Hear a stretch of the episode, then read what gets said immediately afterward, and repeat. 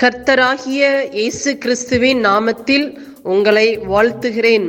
Panchkula Bethel IPA சபையின் மூலமாக நடைபெறும் இது தினசரி வேத தியானம். இந்த தியானத்தை கேட்கிற உங்கள் மேல் கர்த்தர் தமது முகத்தை பிரசன்னமாக்கி சமாதானம் கட்டளையிட கடவர். காட் பிளஸ் யூ தேவநாம மகிமைப்படுவதாக லூக்கா ஏழாம் அதிகாரம். ரெண்டாம் வசனத்திலிருந்து பத்தாம் வசனம் வரை நம்ம பார்க்கலாம். இதில் ஒரு நூற்றுக்கு அதிபதியுடைய பிரியமான வேலைக்காரன் வியாதியில் மரண அவஸ்தையில் இருக்கிறார். அவரை தேவன் சுகப்படுத்துகிறதை பார்க்கிறோம். அவன் இயேசு கிறிஸ்துவை குறித்து கேள்விப்பட்டு அவனுடைய வேலைக்காரனை சுகமாக்க வேண்டும் என்று யூதருடைய மூப்பரை அவரிடத்துல அனுப்புகிறான். அவர்கள் வந்து தேவனிடத்தில் அவரை குறித்து சாட்சி சொல்கிறாங்க. என்ன சொல் நாலு அஞ்சாவது வசனத்தில் அவர் இயேசுவிடத்தில் வந்து அவரை கருத்தாய் வேண்டிக் கொண்டு நீர் இந்த தயவு செய்கிறதுக்கு அவன் பாத்திரனாய் இருக்கிறான்.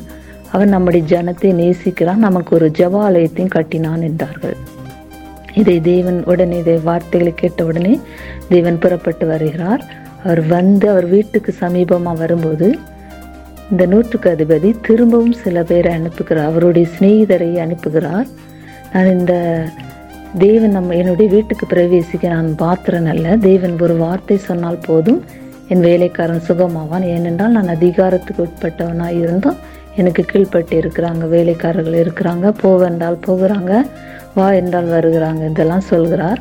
உடனே தேவன் அவருடைய விசுவாசத்தை குறித்து ஆச்சரியப்பட்டு திரும்பி எல்லாரையும் பார்த்து சொல்கிறார். இஸ்ரவேலருக்குள்ளும் நான் இப்படிப்பட்ட விசுவாசத்தை காணவில்லை என்று சொல்கிறார். அப்பொழுதே அவருடைய வேலைக்காரன் சஸ்தமாகிறார். அடுத்தாக பதினொன்றாவது வசனத்தில் பதினாறாம் வசனம் வரை நம்ம என்ன பார்க்கிறோம் என்றால் மறித்து போன ஒரு வாலிபனை தேவன் உயிரோடு எழுப்புகிறதை பார்க்க பார்க்கிறோம். அவர் நாயின் ஊர் என்ற ஊருக்கு அருகாமையில் வருகிறார். அந்த ஊரின் வாசலுக்குள்ள சமீபிக்கும் போது பன்னெண்டாம் வசனம் மறித்து போன ஒருவனை அடக்கம் பண்ணும்படி கொண்டு வந்தார்கள். அவன் தன் தாய்க்கு ஒரே மகனாயிருந்தான். அவளோ கைம்பெண்ணாயிருந்தால் ஊராரில் வெகு ஜனங்கள் அவர் அவளுடனே கூட வந்தார்கள். கர்த்தர் அவளை பார்த்து அவள் மேல் மனதுருகி அழாதே என்று சொல்லி கிட்ட வந்து பா பாடையை தொட்டார். அதை சுமந்தவர்கள் நின்றார்கள். அப்பொழுது அவர் வாலிபனை எழுந்திரு என்று உனக்கு சொல்கிறேன் என்றார். மறித்தவன் எழுந்து உட்கார்ந்து பேசத் தொடங்கினான். இவ்வளவு பெரிய அற்புதத்தை தேவன் சொல்லும்போது அங்குள்ள இருக்க எல்லா ஜனங்களும் தேவனை மகிமைப்படுத்துகிறாங்க தேவன் தாம் இந்த வசனங்களை ஆசிர்வதிப்பாராக. தொடர்ந்து நாமும் தேவநாம மகிமைக்காக வாழ்வோம். ஆமேன்.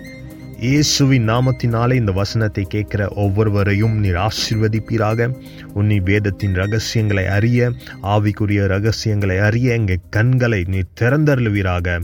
இயேசுவின் மூலம் ஜெபம் கேளும் நல்ல பிதாவே. ஆமேன்.